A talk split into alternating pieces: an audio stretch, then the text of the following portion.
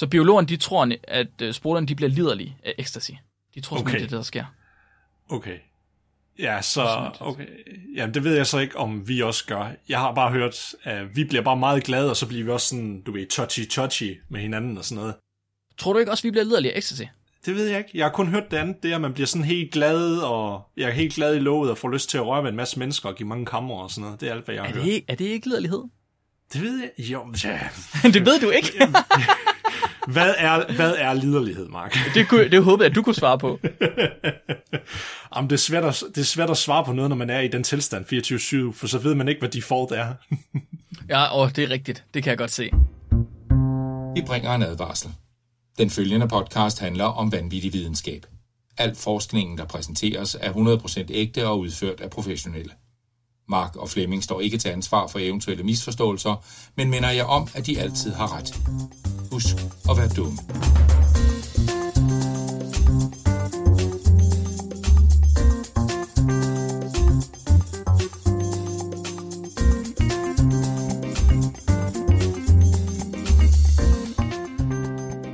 Velkommen til Spækbrættet! Din bro til vanvittig videnskab. Jeg er en blæksprutte på ecstasy. Mark Lyng. Og jeg er stangstiv lyserød elefant, Nikolaj. Åh, den er, den er fin. du forstod den godt? Ja, den er så smuk. Velkommen til. Til dagens afsnit, der skal vi snakke om bu, bu, bu, bu, bu, party animals. Fordi der er lavet irriterende meget forskning på skæve dyr igennem tiden. Det er, sådan, det er faktisk ret irriterende. Det er så slemt, at øh, dyreaktivister de har lavet deres egen hjemmesider, hvor de skriver om, hvor meget øh, irriterende forskning, der er lavet med skæve dyr. Fordi de kan ikke lide det, men vi kan godt lide det. Er det ikke rigtigt, Nikolaj? Jo, jeg vil sige, det er en frynsegod ved at være et menneske. Er det ikke rigtigt? Jo, det er Ja, et man kan- privilegie. og, det, og, det, og det skal vi nyde. Og jeg vil lige have lov til at sige, at altså, nu er det ikke kun dyr, som ikke er mennesker. Fordi der er fandme også lavet meget forskning på mennesker på stoffer. Ja, ja. Så det er alle dyr. Vi, ikke, vi diskriminerer ikke her på Spækbrænd. Sådan er det ikke. Altså, hver gang vi er en tur i byen, er det et eksperiment. Ja, det er hver gang vi er en tur i byen. Nej, det ved jeg slet ikke noget om, fordi sådan er jeg ikke. Nej, nej. Så det, det kan godt være, at du tager stoffer, men det gør jeg altså ikke. Nå, men øh, skæve dyr skal det handle om i dag. Og vi har taget, mig og Nikolaj er det i dag. Flemming, han kunne ikke være her i dag, desværre. Så øh, I får det bedste fra, fra mig og Nikolaj i stedet for. Og vi har simpelthen taget et par af de bedste historier med af de her skæve dyr, for ligesom at fortælle jer, hvordan dyr, ligesom mennesker, de fester for hårdt. Nikolaj, hvad skal du fortælle os om i dag? Jo, uden at give for meget væk, så skal jeg snakke om, hvilken effekt af social adfærd, eller i hvert fald socializing, kan have på sensitiviteten af alkohol. Så, Aha. så hvor, hvor følsom man er over for alkohols effekt, når man er sammen i social adfærd. Ah, okay, okay, okay. Altså, hvor fuld bliver man, når man er sammen med andre mennesker, eller Yes. andre folk, der også er fulde? Yes. Og ja, det, og så i forbindelse med et dyr, Ja, men det kommer vi til senere. skal man, skal man gætte, I må derhjemme, prøv lige at skrive ned, hvad for dyr I tror det er, og så må I se, hvor galt de tager, hvor Hvilke, meget ja, fejl I tager. ja, hvilket dyr er biologisk og objektivt set det bedste dyr at vælge? ja, præcis. præcis. Fedt. Men inden da, så skal jeg snakke om, ikke overraskende, ottearmede blæksprutter på ecstasy, eller MDMA, eller Molly, som man også kalder det. Yeah. Partydrugget over alle partydrugs. Har jeg hørt. Jeg tænker bare, vi er snart ved at komme op på, at vi skal lave en hel sektion, der bare er dedikeret til, hvor mange gange vi har noget omkring blæksprutter. Hvad har vi? Nå, du tænker blæksprutter for rummet? Ja, jeg synes bare, det er det er meget tit, det, det er sådan en organisme, der går igen. Ja, det, er det kan faktisk godt være. Men ved du hvad? Jeg har faktisk min artikel i dag, den tror jeg faktisk er med til at bevise, at hvis blæksprutter de er for rummet, så er vi det også. Uh, Fordi nu ligner vi, vi ligner ret meget hinanden i forhold til den artikel her. okay. Skal vi ikke øh, komme i gang? Jo, lad os det. Vi mennesker, vi har det med ikke særlig meget til fælles med blæksprutten, skulle man sige. Nu ved jeg godt, at jeg lige har sagt, at vi måske har noget fælles, men det har vi. Altså, hvis man lige kigger på os, så ser det altså ikke sådan ud, vel? Den blæksprutten, den lever i vand, den har ingen ryggrad, og så er den vores evolutionære afstamning adskilt med cirka 500 millioner år. Jeg kender, er altså også, jeg kender altså også nogen, der ikke har nogen ryggrad. så de er undtagelserne. Det er dem, der ligner blæksprutter. Ja. Jeg tænker, man kunne forestille sig, at blæksprutten den vil være en ret dårlig modelorganisme for menneskelige egenskaber. Det er min tanke. Det var ikke det første dyr, jeg ville vælge. Jeg ved ikke, hvordan du har det, Nicolaj. altså hvis, hvis man går efter og skal finde ud af, hvor anderledes en effekt væk fra mennesket kan man finde. mm. altså hvis man ved, hvad effekten er på mennesker, okay, hvad er det så på et dyr, der er så evolutionært langt væk fra os som overhovedet muligt? Det er sådan lidt ligesom at prøve at finde et svar ved at finde det modsatte svar. Ja, lige præcis. Ja, det er også sådan, jeg tænkte. Men heldigvis så er hverken jeg eller du, Nikolaj, dyrebiologer. Nej. Fordi sådan nogle, de er langt klogere end vi er. Og spørger man Erik Etzinger og Gyld Døllen, så er blæksprutter og mennesker praktisk talt det samme. og sådan er det tit, når man snakker med de der biologer, så har de sådan nogle lidt øh, kontroversielle holdninger, tror jeg, jeg vil sige. I 2018, der udgav de to en artikel sammen, hvor de havde sat sig for at finde ud af, hvordan blæksprutter de opfanger serotonin, altså vores øh, glædeshormon. Og måske fordi de vil se, om der var en lighed mellem mennesker og blæksprutter, men det er højst sandsynligt, fordi at de var kommet til at købe 100 blæksprutter på en blå vis, og de ikke rigtig var klar over, hvad de skulle gøre med dem. det er mit bud. Jeg tror, jeg tror, der er rigtig mange studier, videnskabelige studier, der springer ud af, at man kommer til at købe 100 af et eller andet dyr. De var også øh, kommet til at røve en pusher til det lokale rave party, og derfor så havde de, for uden 100 blæksprutter, også lidt ecstasy til at lægge. Og øh, jeg ved ikke med dig, Nicolaj, men 100 blæksprutter, lidt ecstasy. Altså, jeg mærker en lille bitte hypotese, dukker. jeg skulle til at sige, det var en standard lørdag aften. og så lidt uh, housemusik, så kører det bare. Yes. okay, lad os lige træde et lille skridt tilbage. Så blæksprutter, ecstasy, serotonin. Det var ikke de tre første ord, jeg havde forestillet mig, skulle kombineres i en videnskabelig artikel. Så først og fremmest, det handler om stoffer i dag. Så jeg tænker, at vi skal lige forstå, hvad delen ecstasy er. Jeg er slet ikke i tvivl om, at I sidder nogle junkies derude, der er fuldstændig klar over, hvad det er, men sådan noget, det ved jeg slet ikke, fordi det siger min mor, jeg ikke må. Så jeg måtte google mig frem til det. Og selvom I sidder derude og ved alt om ecstasy, så sidder lille uskyldige Nikolaj, altså på den anden side af min skærm her, og han har heller aldrig hørt Nej. om euforiserende stoffer. Vel, Nikolaj? Nej, jeg har aldrig nogensinde indtaget noget euforiserende stof. Hørte du det, Nikolajs mor? Han er en god dreng. Der er ikke noget Det er okay. Jeg tror ikke, hun har hørt det eneste afsnit. det kan hun så begynde på fra i dag. Det synes jeg var en god idé. Ecstasy, eller MDMA, eller Molly, som det også kaldes, det er et øh, syntetisk euforiserende kemikalie. Altså det er noget, der bliver dannet i et laboratorium. Og det er et kemikalie, som, når man indtager det, ændrer ens humør og ens opfattelsesevne. Det er blevet brugt, det ved de fleste nok, det bliver brugt vanvittigt meget, både i natklubber og til rave parties, fordi det øger ens energiniveau, og det giver en følelse af nydelse og emotionel varme, kalder man det. Ikke at jeg nogensinde skulle vide, hvad det er. Mm. Øh, men det står der altså bag på pakken. Måske skal det være, at du skal prøve at tage det, sådan, så du endelig kan mærke den følelse, Mark. det, kan, det kan være, at du ender ligesom The Grinch, hvor dit hjerte det vokser tre størrelser. jeg bliver til en rigtig dreng. ja. så bag på pakken af Ecstasy, der står der altså, at man får høj energiniveau, og man, får, man bliver glad. Og så bliver ens opfattelse af tid også ændret, hvilket er smart, når man er til fest, og man gerne vil have den til at vare hele natten. Så MDMA, det påvirker, ligesom alle andre euforiserende stoffer, hjernen, og det gør det ved at ændre koncentrationen af tre hormoner. Det er dopamin, det er noradrenalin, og det er serotonin. Dopamin, det er vores belønningshormon, øh, som bliver givet til vores hjerne, når vi gør noget godt for os selv. Så det giver os øget energi og tilfredsstillelse. Det er ligesom det, der gør, at man bliver afhængig af ting, som regel. Noradrenalin, det øger pulsen og blodtrykket, ligesom almindelig adrenalin, eller adrenalin, som man også kalder det. Og til sidst så har vi serotonin, som ligesom var fokuset i det her studie. Og serotonin, som sagt før, det påvirker vores humør, men det påvirker også vores appetit og vores søvnrytme og i virkeligheden mange andre funktioner. Det gør os, lidt, det gør os også lidt smålederlige og så mere empatiske. Simpelthen. Så serotonin er åbenbart et, øh, et, et oldgammelt molekyle. Det har åbenbart eksisteret i næsten lige så lang tid, som biologiske systemer har eksisteret. Det er simpelthen nærmest et af de første hormoner, der har været til ligesom at styre os. Og man mener, at serotonin-receptorsystemerne, det er øh, nogle af de mest velbevarede systemer i evolutionen.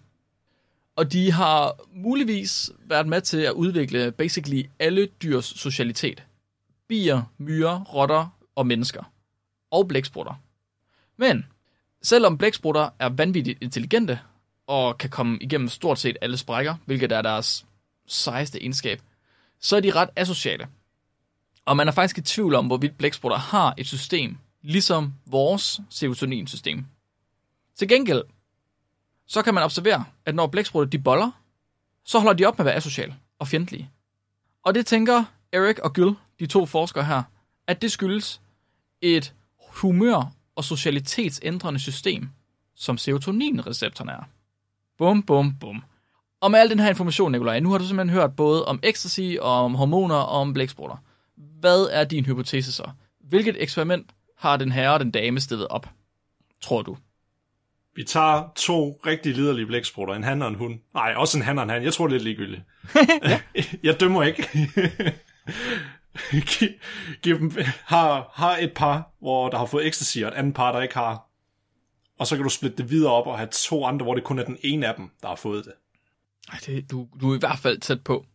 Deres hypotese her, det er, at hvis blæksprutter, de har de her sociale hormonsystemer, så må de være asociale uden det sociale hormon, og sociale med det sociale hormon. Ja. Right? Så blæksprutter på ecstasy, de krammer mere end blæksprutter, der ikke er på ecstasy. Yes. Det er deres hypotese.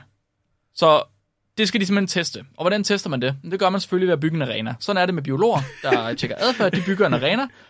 Og, øh, og ingen arena, de skal ikke slås. Det er meget vigtigt her. De skal ikke slås. De skal noget helt, helt andet end at slås.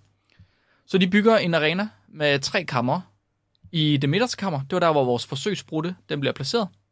Den bliver placeret i en colaflaske på cirka en liter med et skruelåg. Det er jo smart, at man lige kan presse dem derned, og så have dem gemt der.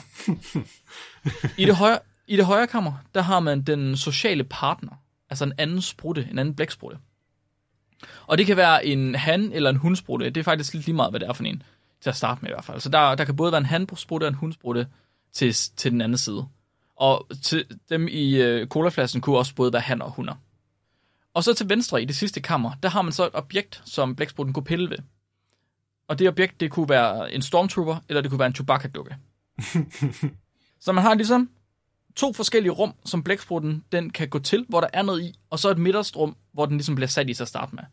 Og det, de ville se på, det var, hvorvidt blæksprutten den brugte mest tid i nogle af de forskellige kamre.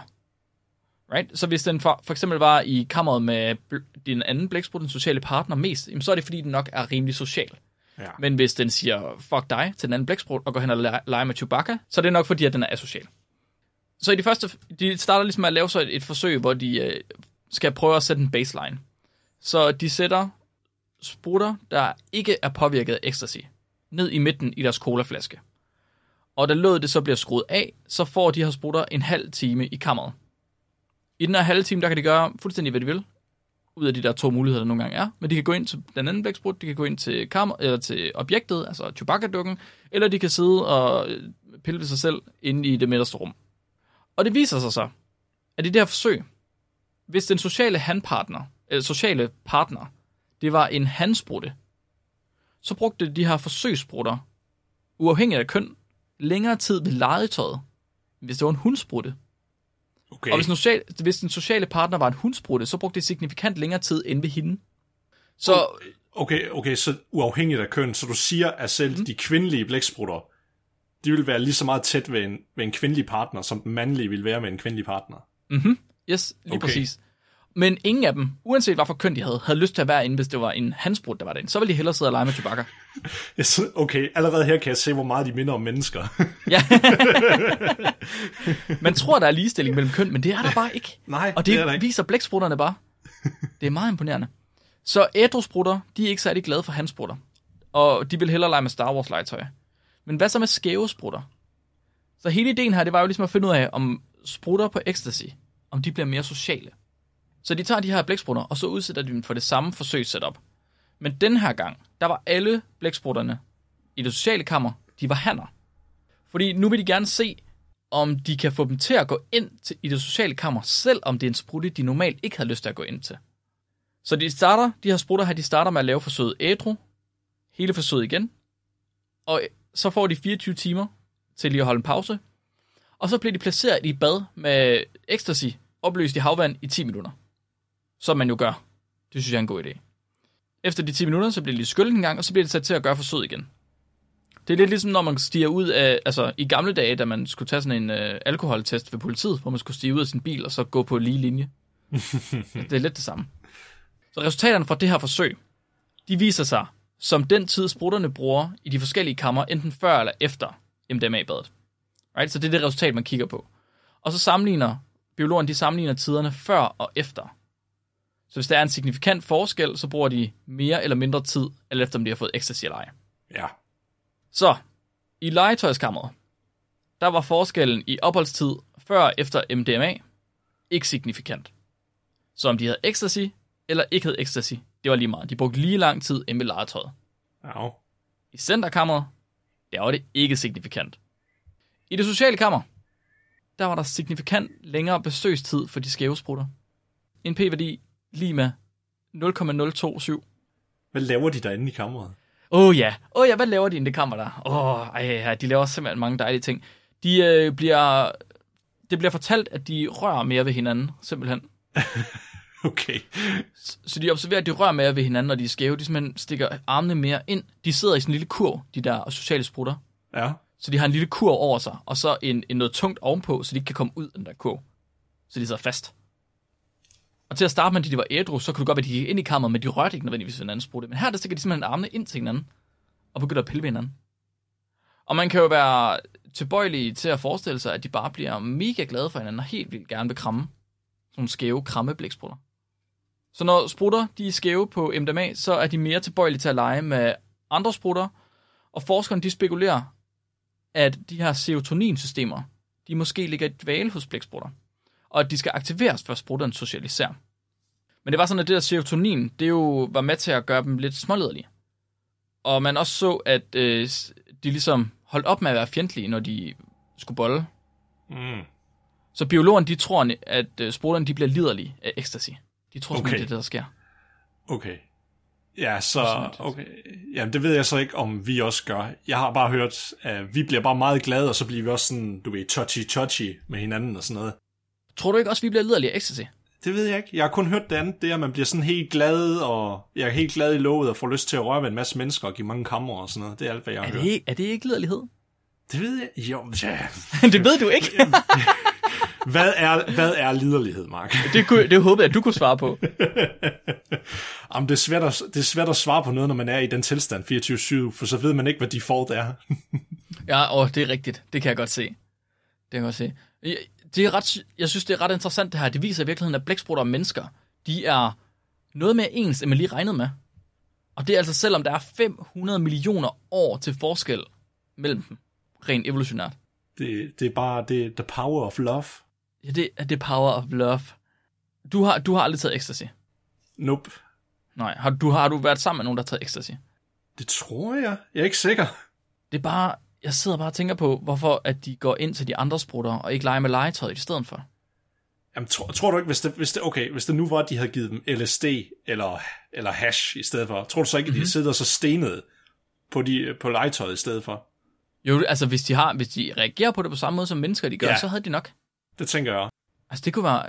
Jeg, jeg synes, de skulle lave eksperimentet igen, og så skulle de øh, putte andre stoffer i. Det synes jeg ville være en god idé. Heroin. Vi skal starte med det stærkeste. Ja. Hvad sker der, når man er på heroin? Nikolaj? Af hvad jeg har forstået, så, så bliver du... Det, det, det, okay, det fungerer lidt eller det modsatte. Nu har jeg læst mange biografier fra rockstjerner og lignende. Mhm. Ja, det, der man lærer alting. Ja, det, det er en rigtig god måde at lære på, hvad man ikke skal gøre i livet. så heroin, det virker lidt som det, de kalder en downer. Du bliver sådan lidt træt, døsigt, men samtidig bliver du også sådan lidt glad. Altså minder lidt om sådan LSD. Og så det modsatte, det er så kokain, som, du, som der virker lidt ligesom amfetamin. Du kommer op og kører for meget energi, for eksempel. Ja, okay. Ja, jeg tror simpelthen, man er nødt til at teste det her på blæksprutter. Alle stoffer skal testes på blæksprutter. Vi er nødt til at se, om alle blæksprutter, om blæksprutter har alle de samme receptorsystemer, som vi har. Det er meget vigtigt. Det er meget vigtige eksperimenter, vi skal have lavet. Tror, tror du så også, de bare, bare for at gøre det mere autentisk, så bliver de nødt til at opstille det der arena eller forsøgskammer som sådan et rave party, eller som sådan et Ja. diskotek. Ja, hvorfor gjorde de ikke det? Ja. Og så skal der være sådan en lille drugs dispenser, eller sådan en pusher, der står ude foran, inden de sætter blæksprutten ind. Det er fandme en sjov idé. Ja, det skulle de have gjort. De har faktisk, de, de er halvvejs. Fordi det der, den der arena, de laver, den laver de med sort plexiglas. Ja, okay. Ja, okay. Så de mangler Så bare mørkt lige, øh, derinde. De mangler lige sådan noget flu, ja, fluorescerende lys eller sådan en UV-party eller noget. Åh, det skulle de have haft. Det er mega sjovt. For de mangler jo det vigtigste aspekt ved stoffer, det er jo det sociale aspekt jo. Det er jo kun, at de har fået det, at de får lov til at se, hvad effekt der har, men hvad der fører til, at du tager dem også, det er jo også... Hmm.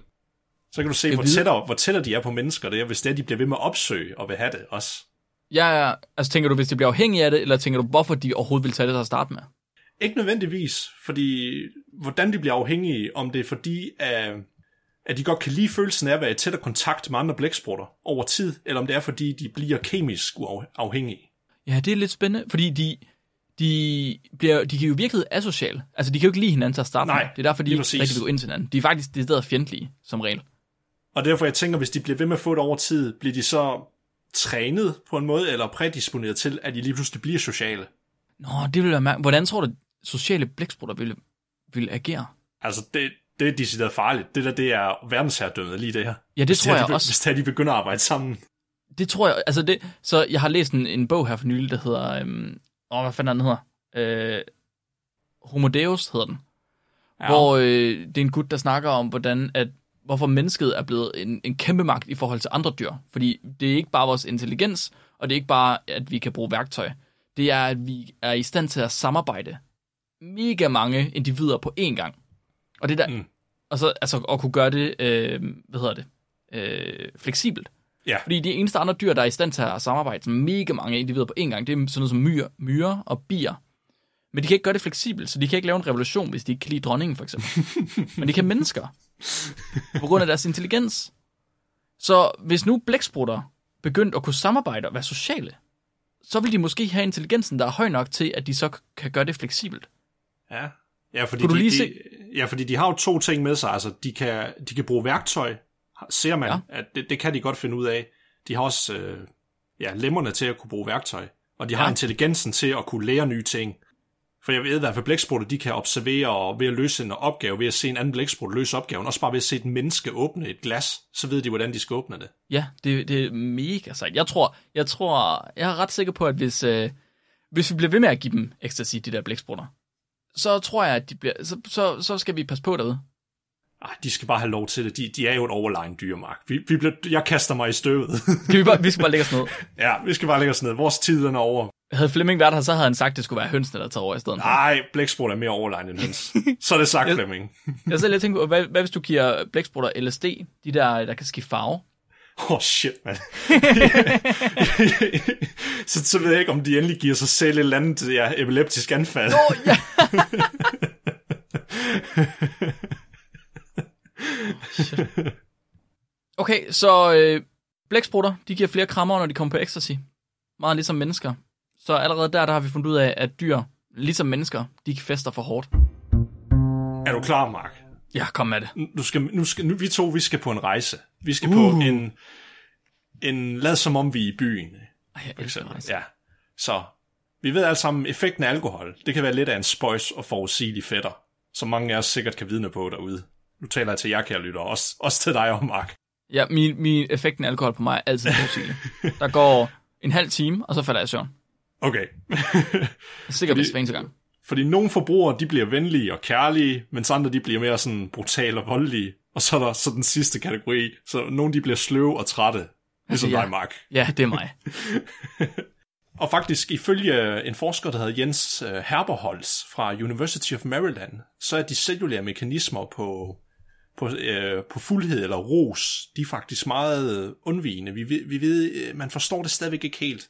Han, han siger, at alkohol det er et kompliceret stof, mm-hmm. fordi det påvirker en lang række cellulære systemer, som der så gør det vanskeligt at, at finde, ligesom, hvad er hovedårsagen, eller hvad er mekanismen bag, at, at vi er følsomme over for alkohol, og vi ser alle de her symptomer, det giver. Ja.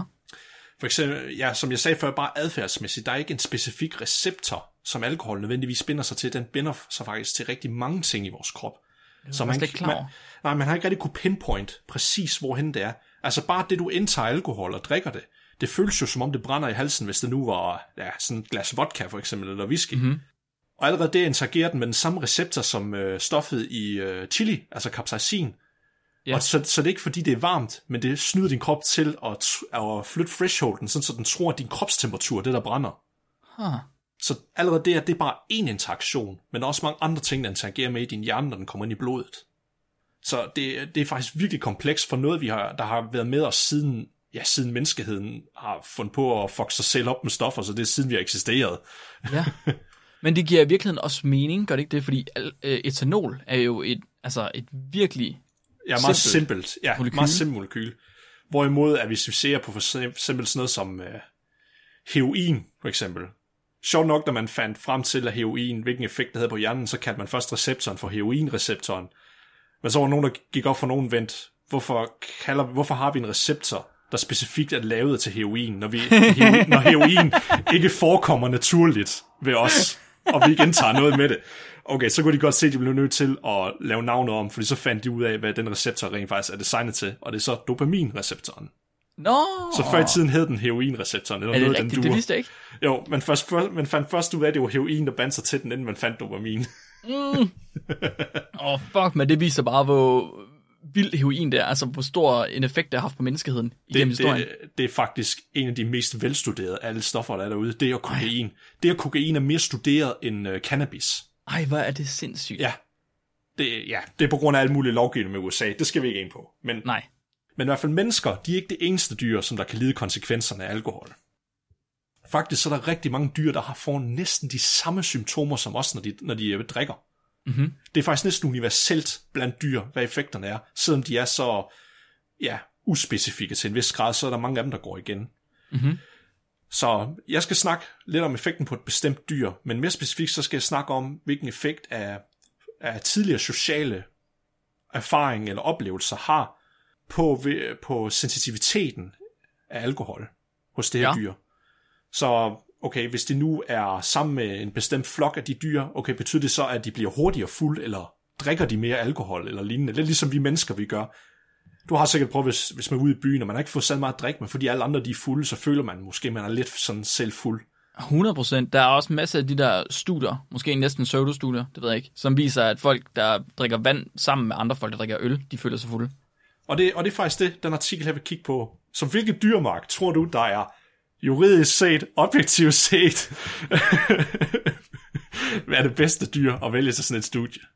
Jamen, det kan jo ikke være blæksprutten, så meget ved vi, fordi den er asocial. Den drikker, den drikker alene derhjemme i, i underbukser. Ja, jeg, jeg kan afsløre, det er et dyr, der også lever i vand også. Og det, er et har dyr, ikke, og, vand. og det har ikke en ryggrad. Det har ingen ryggrad. Nej, Så det er jo allerede fucked up. Der er jo, de er jo, det er nogle af dem, jeg ikke kan lide. det er jo selvfølgelig... Øh... Altså, det, det, okay, det, det har et skelet udenpå. Okay, okay, Så, okay, okay. så det har et exoskelet. Okay, okay, okay. Så krabbe, reje, hummer. Ja, okay. Allerede der, der var du inde på noget af det rigtige. Okay. Det er faktisk krebs. Krebs. Okay. Yes. Det er åbenbart et meget godt modeldyr inden for sådan en test af alkoholeffekter og serotonin det og lignende. ikke. Jo, og jeg var helt overrasket. Også hummer og mange skalddyr, de, de bliver brugt rigtig meget af det her. Ej, nu stopper det kraftet med, man. Ja, jeg tænker også, jeg, tænker, jeg tænker så også bare på, hvor- hvordan kan du apply det viden for det over på mennesker? Det kan man ikke. Hvor ofte, prøv nu høre. Henning, du har klo som hånd. Kan du ikke lige drikke en øl, og så ser vi, hvad der sker med dig? Det er jo ikke, det er jo ikke sådan, det fungerer. Crabs, Det er are, pe- crabs are people, Mark. crabs are people. Crab people. Nej, stop.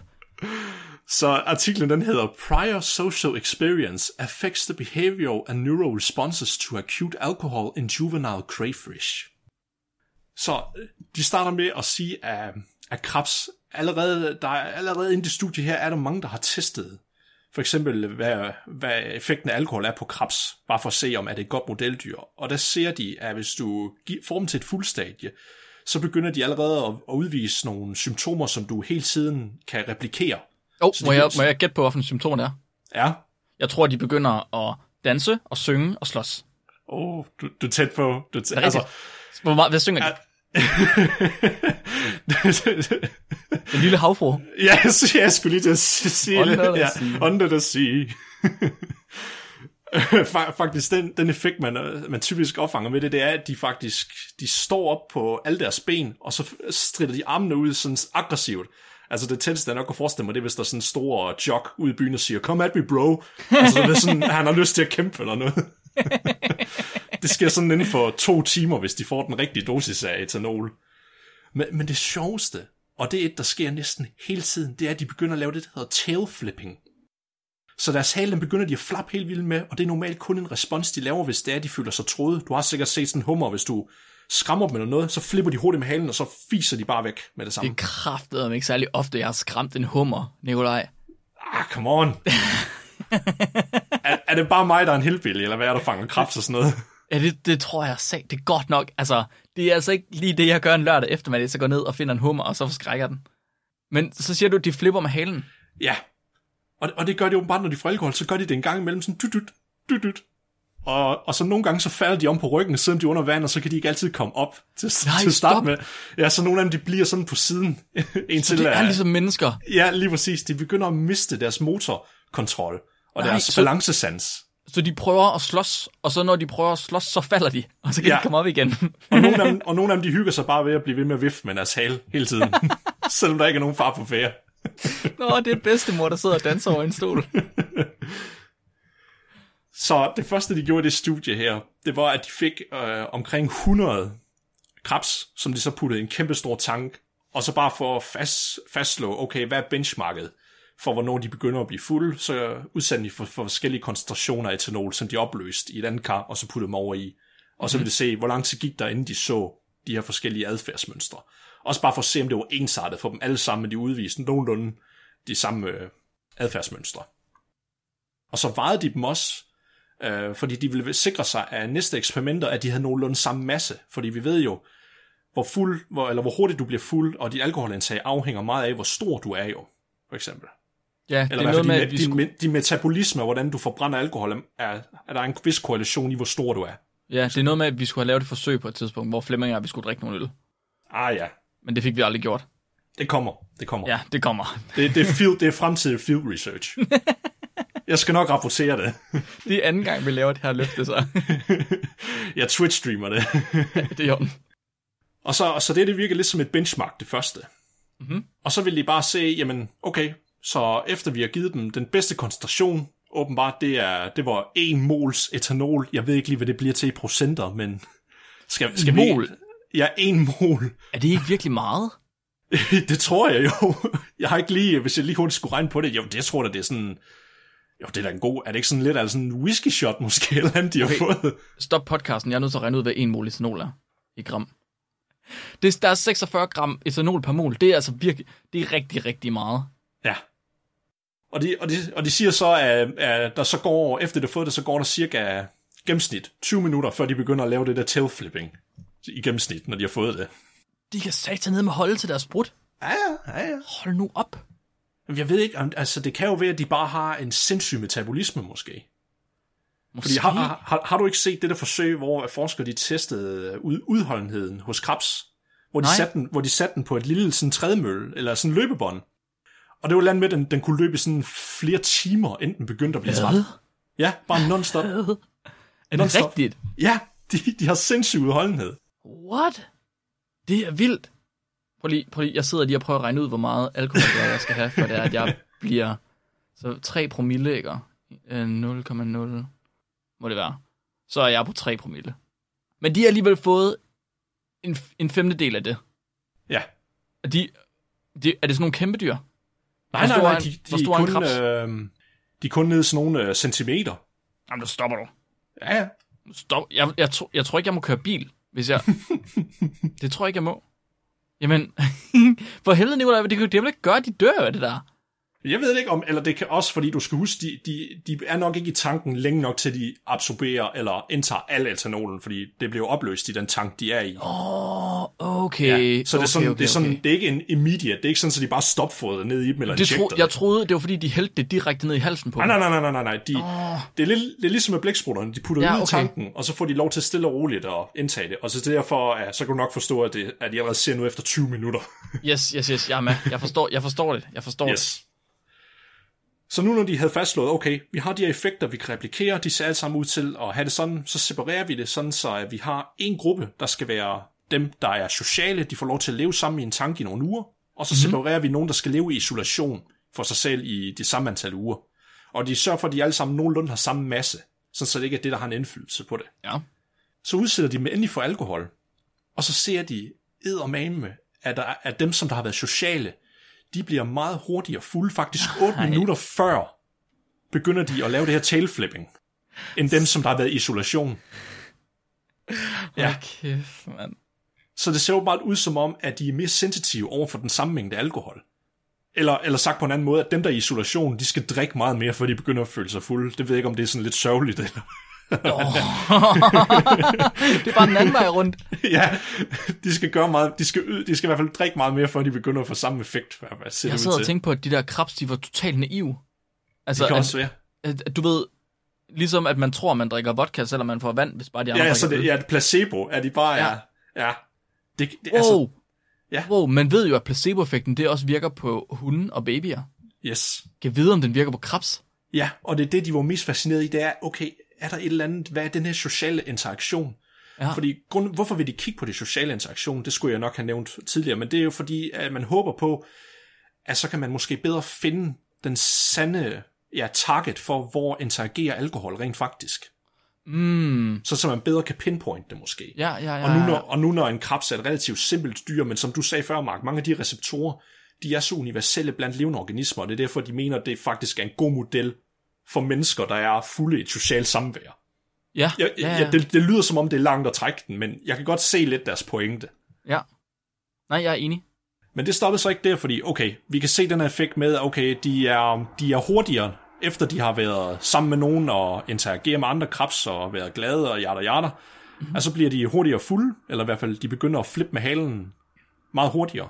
Men vi bliver nødt til at have nogle lidt mere hårde facts på end det her. Det er det jo bare adfærdsbiologi. Det er jo, pff, det er næsten ikke en videnskab jo. Der skal nogen... Nikolaj, jeg vil have nogle tal på. Ja, vi skal have core hold facts. Kom så. Så i stedet for, så, så tager man nogle elektroder, og så stikker man det ind i krebsen. Ja. Åh oh, ja, selvfølgelig. Det er det, så, man de gør. tog, så de tog nogle sølvelektroder. Jeg ved ikke, hvorfor det skulle være sølv. God ledevne, åbenbart. og så stak de dem ind i halen, ind i halen på krabsene, for de kunne måle det elektriske potentiale. og så ville de øh, igen have de samme grupper, dem der var sociale og dem der ikke var sociale, og så ville de begynde at måle, eller undskyld, først så, så lavede de ligesom et benchmark, okay, hvornår kan vi se, hvad er thresholdet for, når den bevæger halen, at vi så kan se, lad os nu sige, at den har en værdi på, en eller anden arbitrær værdi på 100, skal der til, før den flipper med halen, okay, så kan vi se, når den drikker, flytter den mængde, der skal til for at flippe med halen sig så, bliver den mindre. Ja, Altså som sådan en barriere, den skal hen over, før den kan flippe med halen. ja, Og det burde den jo gøre, hvis, al- hvis den bliver hurtigere fuld, ja. så burde den, og den flipper med halen oftere eller før, så burde det threshold blive lavere jo. Så hvad er threshold af alkohol? Uh, nej, det er så uh, mere effekt, hvad den har på nerverne inde i halen. Okay, okay, så det er en neurotransmitter, ja. eller et hormon, eller et eller Ja, andet. ja. Det er sådan Yes. en neuroelekt- neuroelektrisk respons, Ja. på det her tailflipping. Og der ser de det fandme igen, at på det plan her, nu når det er lidt mere molekylærbiologisk og lidt mere, ja, hardcore vil jeg sige i dataerne, så ser de det samme igen, at dem der er sociale, de har en meget lavere threshold. Så der skal mindre til, før de begynder at lave det her tailflipping, altså What? for neuronerne, før det begynder at sende signaler til, at de skal gøre det. What? Yes. Det, what? Det er fucked. Prøv lige, prøv lige, prøv lige, jeg skal lige være helt med og forstå det, tror jeg. Så, vil de, s- okay, vil de sige, nej, jeg kan ikke. Har de fundet ud af, at placeboeffekten, den er neurologisk? Jamen, det, det er det, fordi de nævner aldrig nogensinde placeboeffekten hele det studie her. Okay. er i hvert fald, hvad jeg lige har kunne se, da jeg læste det igennem. Jeg vil lige Hvorfor kan har revieweren ikke sagt det? Hvorfor er det ikke os, der har reviewet den artikel? Nikolaj, det her det er ligesom, øh, når man får børn til at komme med idéer til NASA. Man skal have spækbrættet til at review artikler, fordi ja. Vi ser det fra et helt andet synspunkt, som ingen forstår. Og så får de sådan seal of approval med en høne på. Præcis. Okay, så hvad tror du- hvad, hvad siger de selv, de har fundet ud af, hvis ikke de har fundet ud af, at det er placeboeffekten, der er neurologisk? Jamen, de, de siger bare, at de har påvist, at, at de her respons, de har, for eksempel, at, at etanolen måske går ind og binder sig til en receptor, der har noget med adfærd at gøre, i stedet for nemlig. Så det er Ja. sådan en, en, en stacking-effekt af andre effekter, mm-hmm. der så fører til det, for eksempel. Så det er ikke fordi, de er sociale, der gør det måske etanolen, men det kan være, at samtidig med de sociale, etanolen gør, at de så også er mere sociale, og så samtidig også den gør det andet også, for eksempel. Ja, ja, ja. Er, er det sådan en synergistisk effekt, Ja. mener de. Men det, men det gør det ikke mindre komplekst, end hvad de havde håbet på nødvendigvis. Nej, det kan man fandme sige. Men, men, de, men de nævner, at de havde pinpointet øh, ud fra det her, øh, der var to receptorer, de så, der var meget, øh, øh, der lyst op, altså når de så på effekten af dem, så de begyndte at kunne pinpointe lidt mere, men det vil jeg ikke gå dybere i, for det er lidt sådan, det er lidt for nørdet. Og sådan. Ja. Men der var en ting, de også gjorde med, hvor de ville se, om de kunne få, okay, kan vi gøre det endnu mere specifikt, og hvordan vil du dykke mere ned i det her, Mark? Så de ved, de, de ved, de har en idé om, hvilke receptorer det er. Ja, de, de har testet det på et sådan mere plan, hvor det var interaktioner, så testede de det på selve cellerne. Men det er stadig, det er stadig sådan lidt, ikke en objektiv fact nærmest. Nej, De, så de, kar- så de kappede halen af. nej, hvad? Stop. Nej, hvorfor? Nej. det var åbenbart, at de ville se, om det var noget, om det var selve cellerne, der retainede den her effekt, eller om det var noget med en neurologisk effekt, om det var på grund af hjernen og lignende. Undskyld, hvad? Tror de, at halen er social med andre haler? Hvad fuck er det, du fortæller mig? Det, hvad, hvad er det for nogle biologer, der har lavet det studie? Jeg tror, det var mere sådan, det skulle ses, at okay, vi har en social adfærd, så tror jeg, det er mere en form for en kontrol, måske. Det kræfter med, det kræfter Ja. med sindssygt. Prøv at, det er ligesom, det er ligesom den der gyser med hånden. right? Der hopper af og kvæler folk, fordi de husker. Det er jo, det er jo, hvad? hvad, hvad så, hvis de alligevel er i gang med det der, hvad så med atom, øh, at, at, hvad hedder det? Atomlemmer De har testet det på en enkelt neuron. på en enkelt neuron. Ja, sådan som jeg lige kunne forstå det i hvert fald. Det, det er fordi, de skriver nemlig, at this, uh, this result shows that our observation of ethanol sensitivity in freely behaving animals is paralleled at the single neuron level. What? Stop. Hvad? Importantly, the effects of prior social experience on ethanol sensitivity are present in an identified neural circuit. Åh, oh, nu holder du kraftet med med. Det mener du simpelthen. Så hvis jeg er sammen med andre folk, der drikker sig fulde, så kan man se det på mine neuroner. Altså, det, det er sådan, jeg læser det, fordi lige præcis den del af paperet, det er der, hvor det bliver meget kringlet, fordi der er rigtig meget datastatistik, og jeg synes, det er lidt mærkeligt at forstå deres, du ved, resonemang, altså hvad Det- de har tænkt med det her nemlig. Det er slet ikke så vigtigt. Nu er det sådan, vi forstår det. Så jeg Ja. vil godt lige have lov til at diskutere det. Det synes jeg er fuldstændig langt ude. Det er jo sindssygt. Prøv at vores neuroner er sociale. Det giver ingen mening for mig. Så mine neuroner snakker sammen med dine neuroner, og ser, at dine neuroner drikker sig fulde, og derfor så mener mine neuroner også, at de skal drikke sig fulde. Ja, men, men du skal huske, uh, det, nu, nu, nu prøver jeg måske på at, at, at retfærdiggøre deres resultater, eller være djævelens advokat, fordi de her celler her, de har testet, det er jo celler, de har taget ud, efter de har haft den her social interaction. Mhm. Så når de har den her social interaction, så kan det være, at de bliver primet til, at de bliver mere sensitive til alkohol. Ja. Og det bliver så, den uh, priming, den bliver så gemt i cellerne i hvert fald. Men hvorfor? Hvorfor er det et system, de har? Det er Hvorfor er det noget, man kan? Jeg ved det ikke. Det, er jo, det er evolutionært idiotisk. Det giver jo ikke mening. Krebsen er, ja, hvis vi også gør det, hvis det er det samme, der ved os, så er vi lige så evolutionært idiotiske som krebsdyr. ja, Nikolaj, du har ikke, jeg tror ikke, du har fundet det, men du har ikke tilfældigvis kigget efter andre artikler med andre dyr, hvor de har testet det samme, vel? Uh, nej, men jeg sidder- tror, de, jeg tror, de har jo kilder på, jo, så... så selvom det lyder meget mærkeligt, så konkluderer de så til, til sidst, at, at den her sensitiviteten til etanol, grund til, at den forøger, eller det ser ud til, at den forøger i takt med, at den får formindskende signaler fra hjernen. Fordi at de øh, mener, der er de her to receptorer, som de så, at signalerne de bliver mindsket, når de, at de begynder at få etanol. Og så er det så, det sender signaler hele vejen ned til, at de begynder at lave det tilflimmer. Det er derfor, det stadigvæk er present i de neuroner, også når de kapper det af og lignende. Altså den effekt, den stadigvæk er der, for eksempel. Fordi det er sket, så bare det, de er sociale, samtidig med, at de får etanol, så sker det åbenbart en eller anden priming-effekt, hvor det interagerer sammen. Giver det, Det er jo, men det er jo sindssygt. Så Ja. når krebs, de leger sammen, og nogle af Ja. krebsene, de, ja, når krebs, de leger sammen, så kommer der strøm i deres hjerner. Ja, Og den strøm, der ligger i deres hjerner, den bliver lavet om til mere fuldhed senere hen. Ja. Og den sidder simpelthen fast i neuronerne. ja, Det giver, så, det, hvorfor? Hvorfor ja. er mit spørgsmål. Jamen, altså, jeg vil ønske, at jeg kunne give dig svaret, men hvis, hvis jeg kunne det, så tror jeg, jeg vil få Nobelprisen, fordi så vil jeg knække, hvordan hjernen den fungerer. Jeg synes, det er mærkeligt, Nikolaj. Jeg forstår ikke, hvorfor det er hjernen. jamen, jeg, jeg, er også, jeg, jeg er også helt målløs, fordi det, det, det virker lidt som om, de bare kaster konklusionen ud sådan, jamen det, det viser det her. oh, okay, wow, wow, ro på. men, men nu når jeg kigger på resultater og lignende, jo, jamen, altså, jeres resultater viser det da, altså.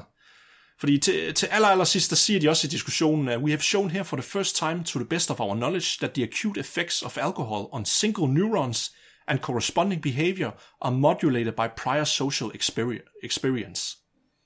Og så siger de så, at our results suggest that these differences are based on interactions of ethanol with known neurotransmitter systems. Og så er det så de her uh, mulige kandidater, som de så kommer med. Mm-hmm.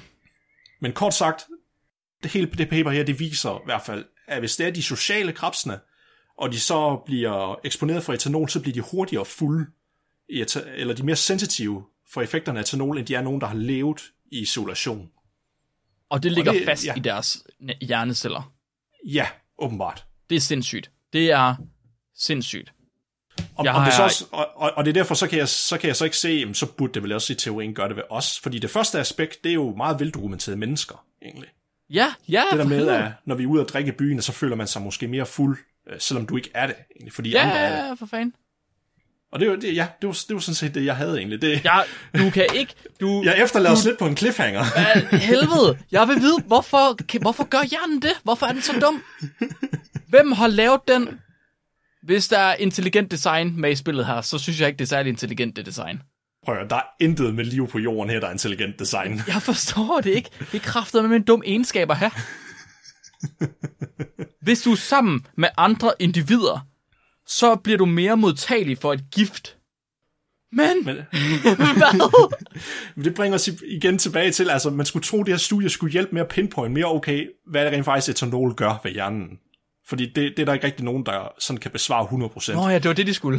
det, ja, det, det, var det, det var det, de skulle, og de har muligvis to kandidater, men det er jo kun, når det er inden for social adfærd jo. Og der er stadigvæk bare se, hvor mange spørgsmålstegn du har, som de ikke har besvaret. De har faktisk, de har faktisk endt med at stille flere spørgsmål, end de har besvaret egentlig. Ej, men det er jo også det, der det er jo kendetegnet ved god videnskab. Det er, der kommer det er det. 10 nye spørgsmål frem af en konklusion. Det er det. Det er jo egentlig meget smukt. Jeg synes, det okay, det var fandme spændende. Også selvom det var en lille smule teknisk. Damn, ja. Nikolaj. Mika sejt. Jamen, øh, så ved vi det. Mennesker er ikke de eneste, der bliver fulde af at være sammen med, med andre mennesker. Det gør krabstyr også. Inden vi lige slutter af, så har vi øh, et lytterspørgsmål i dag, der er sendt ind af Alexander Kirkegaard. Og Alexander han spørger, hvorfor i alverden er der så mange computersprog, der er opfundet af danskere? Nauer, Lerdorf, Heilsberg, Strovstrup, Mats, Bak og Kamp. Øh, ja. Nikolaj, jeg tager lige øh, og smider til den direkte over til dig. Hvorfor, hvorfor er det her? Hvorfor? Hvorfor det? For, fordi danskere, vi er robotter. Ja, ja, det tror jeg, du har ret i. Jeg, nu er jeg jo ikke selv som computernørd, altså. Haha. Ej, ej prøv, prøv, prøv, Mark, Mark, prøv, du er mere klogere end ham der og Steven Bills, altså. Det ved jeg ikke engang, med mig. Dammit, min joke, min joke virker ikke. altså, jeg ved ikke engang, hvem de her mennesker, de er. Uh, uh, nu, tænker jeg, nu tænker jeg på Steven Bills. Det er en sammenhæng mellem Steve Jobs og Bill Gates. Nå, okay. Steven Bills. okay, I get it. Det var sjovt. Åh, oh god, den, nu ved jeg, hvordan Fleming har det. ja, ja. Men jeg føler mig rimelig sat af. Altså, Alexander, hvorfor ved du, hvem de her mennesker de er? Ved du, hvem de er, Nikolaj? Øhm, jeg har slået dem op. har du det? ja, jamen det, hvem er, det er de? rigtigt nok. Altså, men de er, er alle det... sammen, de er programmører. Er det, altså, man har fundet på programmeringssprog? Ja, ja, ja. Altså, hvornår er de, er de stadig lige? Altså, altså, den første af dem, ham der, der hedder Nauer. Ja. Han er født i 1928. Okay. Og han grundlagde faktisk øh, Datalogisk Institut på Københavns Universitet. Okay. Og det var ham, der fandt på ordet datalogi. What? I stedet for at kalde det computer science. What? Ja. Damn, hardcore. Hvad, hvad for et sprog har han fundet på? Uh, det? det står der ikke noget om her på den liste, Nå. jeg har fundet. Hvad med, er det, kan du se, hvad for nogle sprog de andre får på? Er det nogen, man kender? Ja, ham der Bjarne Strostrup, det er C++. Er det rigtigt? Er det dansk? Ja, det er det. Og det okay. var så i 19, 1950'erne. Det er for sindssygt. Og det er, nok, er det... En af de, det er nok en af de mest udbredte, altså med, med min begrænsede viden inden for programmering. Det er også basically den eneste, jeg kender. Ja. Men så, hvorfor er det danskere, der har fundet på det her computersprog? At, du siger, at vi er robotter. Ja. Kan, er det i virkeligheden ikke et paradoks? Kan en robot finde på et computersprog? Selvfølgelig. Burde, burde det ikke være umuligt? Hvis den er bygget op med et computersprog, så kan man ikke finde på et nyt computersprog. Jo, jo, fordi så forstår den, hvad computersprog bygger op af. Det er nat i den. Det, den behøver ikke engang at tænke over det. Den lever bare, den lever bare et nyt computersprog. Wow, vil den så overhovedet være klar over, at den var en computer? Sikkert ikke. Måske vi alle sammen ro- robotter. Yes. Danskere er robotter. Nikolaj har svaret. Der fik du svaret, Alexander. Det er simpelthen fordi, at alle danskere er robotter. Eller nogen er, og så kan de selv finde på et nyt sprog. Det, fandme, det synes jeg er et godt svar. Jamen, øh, så er der jo ikke andet at sige en, øh, en tusind tak, fordi I lytter med. Jeg synes, vi skal sige ekstra stor tak til alle de mennesker, der vælger at støtte os på tier. Synes du ikke også det, Nikolaj? Jo, altså det... Jeg er helt målløs over, at folk de gerne vil det. Det er fuld, jeg, det, det er næsten lige så vanvittigt, som at krebs nerveceller, de gemmer på sociale aktiviteter. Og jeg synes, vi skal sige ekstra mange tak til dem, fordi de faktisk har hjulpet os med at nå en milepæl. En uh, milepæl, der simpelthen har gjort, at der er kommet en jeg ved ikke, belønning op på, øh, på vores eksklusive øh, bonusdrev. Nemlig i de øh, meget omtalte øh, bare fusser fra Flemming. Mm, med lidt hønsbag. Så tak fordi I hjalp os med at komme så langt. Det er jeg rigtig glad for. Næste uges afsnit, det kommer ud den 1. september, og det kommer til at handle om clickbait. Altså, hvad får os til at klikke på ting, og hvorfor gør vi det, selvom vi ved, det er dårligt for os? Og måske også, hvem er mest tilbøjelig til at klikke på clickbait? Det øh, glæder vi os helt vildt meget til at fortælle jer om. Nikolaj, kan du ikke øh, fortælle, hvad de skal gøre, hvis det er, at de øh, gerne vil komme i kontakt med os? I kan, I kan, I kan kontakte os på, øh, på Flemmings øh, personlige adresse. Nej. Ja, det er en god idé. Det synes jeg. Køb en betonhøn, når jeg er der. Skriv jeres hate-mail til, til Tussinge. Nej, I kan, I kan skrive til os, enten på, i hvert fald på Facebook, kan I skrive til os, men øh, allerhelst på vores gmail, som der er spækbrættet gmail.com, og det er så stavet med gammeldags A, så AE. Mm. I må faktisk også rigtig gerne skrive til os på Facebook. Dem ser vi vist nok nemmere, end vi ser Gmail Ja. i virkeligheden. Det kommer an på, hvor for, formelle I gerne vil have, det skal være. Ja, præcis. Hvis I øh, også kunne tænke jer at se et billede af Flemmings fødder på vores øh, eksklusive drev, så kan I gøre det ved at simpelthen vælge at støtte os. Det er overhovedet ikke noget, der er obligatorisk. Det er slet ikke noget, man skal tænke, at man behøver. Men hvis man har lyst, kunne tænke sig at hjælpe os med at, at fortsætte med at holde spækbrættet af samme høje kvalitet, og måske endda højere kvalitet, så kan man gå ind på øh, Tier, og der er et link til Tier nede i øh, beskrivelsen inde på Buzzsprout på det her afsnit her. Og så kan man simpelthen vælge at donere et valgfrit beløb til hver eneste afsnit. Og det må man egentlig selv bestemme, hvor meget det er. Og hvis ikke man har lyst, så er det også helt okay. Hvis man har lyst, så får Nikolaj vist nok mad. Måske. Måske. Har du fået mad nu? Det tror jeg. Hvornår? Ja. Uh, for en måned siden. Jeg, jeg, fik bare, jeg, jeg, jeg fik bare resterne af en knust betonhøn i min madskål. Det, Nikolaj, det tror jeg måske, det er ikke mad. Har du Og spist jo, det? altså, altså prøv at, det, det, er jo, det er ikke anderledes som sådan, når du får sådan helt friske cornflakes. Altså, Okay. Hvis, ja, det skal jeg ikke kunne sige, det ved jeg ikke noget og jo, det, det skærer lidt ind i munden også, når de er så sprøde og skarpe. Aha, fair nok. Jamen, øh, der, så ved man det. Så øh, I kan være med til at give Nikolaj nogle flere friske cornflakes. og ellers så tror jeg bare, vi er klar til dagens dyrefakt. Er vi ikke det, Nikolaj? jo, Er du klar? Det er en Ja. kort en i dag. Blæksprutter. Igen. Blæksprutter. De kan high five. Mit navn er Mark, mit navn er Nikolaj. og du har lyttet til Spækbrættet. Husk at være dumme.